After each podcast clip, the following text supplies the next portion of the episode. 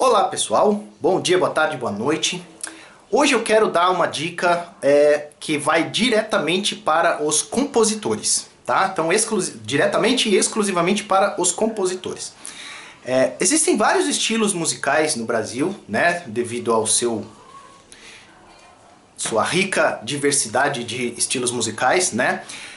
Mas existem estilos musicais que são é, mais famosos e mais gravados, né? E executados e todo mundo é, sabe disso.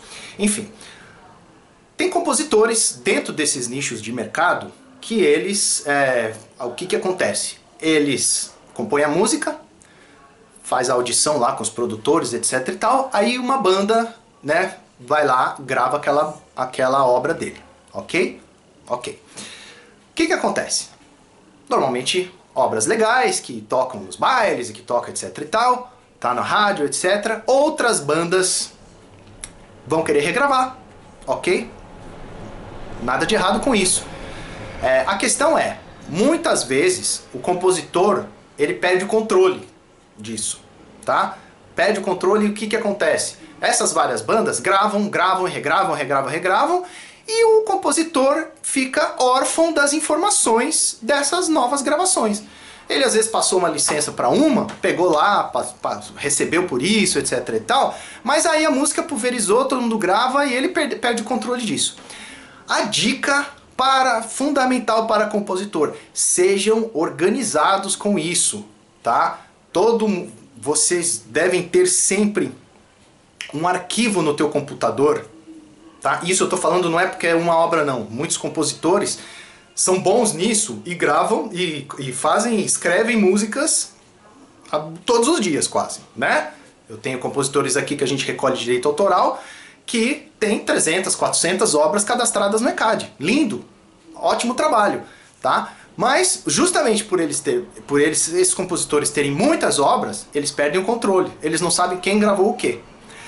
Então o compositor, ele é, é uma peça fundamental, é o início de tudo, de toda a cadeia. Começa com o compositor, né? Ninguém vive sem o compositor. Então assim, é, e, e, e ele, para ele não perder esse controle, é interessante, ele tem uma planilha no seu computador com todas as obras. É, toda vez que ele encontrar uma gravação, ele entrar em contato com a pessoa, porque assim, o artista, ele tem uma obrigação sobre isso. Primeiro, ele tem a obrigação de pagar uma licença para esse compositor, ok? Se ele não pagar, ele pelo menos tem que pedir uma licença que seja gratuita e o compositor terá o seu direito autoral garantido é, na hora de dessa música estar tá nas plataformas digitais, né? E se ele tiver um contrato, por exemplo, comigo de recolhimento de autoral, ele vai aquela execução daquela banda vai estar tá garantida para ele, tá? Do direito autoral. Então, assim, é, para ele não perder o controle, ele precisa estar tá sempre em contato com essas bandas que gravaram. E a segunda informação, e a, na verdade é a primeira, a, a informação número zero que ele precisa para ele garantir esse direito autoral que seja recolhido, é que ele tenha o ISRC da, mus, da, da, da gravação.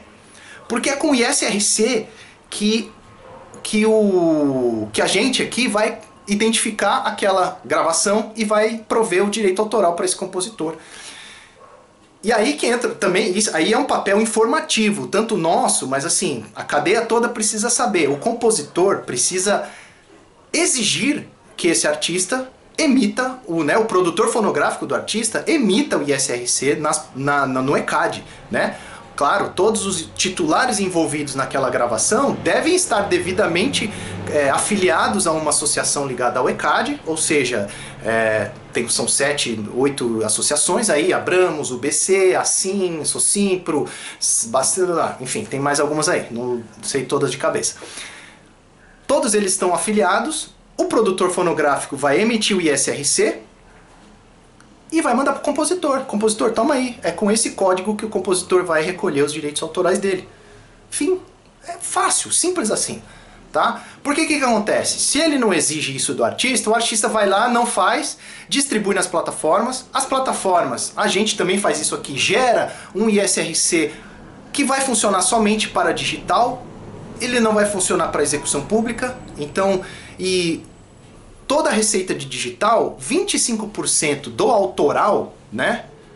vai para o ECAD, porque o streaming também é considerado como execução pública. Então 25% dessa receita de autoral vai para o ECAD.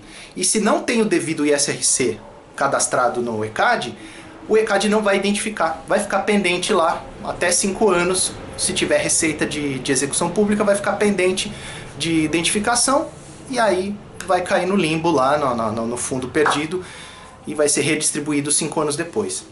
Né? Se o compositor ou, ou, ou se aquele SRC até 5 anos não for emitido. O que acontece com muita frequência. Então essa é a dica, né, que é fundamental para os compositores. É claro que isso se estendeu aos artistas, né, porque né, é o compositor exigindo do artista e o artista que estiver me assistindo aqui agora vai saber o que ele, qual é a obrigação dele fazer. Mas compositor, tem essas planilhas no teu computador. Saiba que você deve é, é o teu, essas obras são os, é o teu patrimônio né? Você é um patrimônio não material que vai durar para toda a tua vida e por mais 70 anos depois da sua morte para os teus familiares. Então, quanto mais controle, cadastro bonitinho, mais saúde você vai ter na sua carreira de compositor e você vai se preocupar cada vez menos com problemas e burocracias lá na frente por, por conta de um cadastro mal feito, ok? Então é isso, valeu, até lá, um abraço. Ah, acompanhem sempre, ó, sempre não esqueçam de, de, de se inscrever no canal, dar um joinha. Esses áudios estão, estarão sempre nos meus podcasts, tá? Então lá do Nelson, pode procurar lá. E é isso aí, um abraço.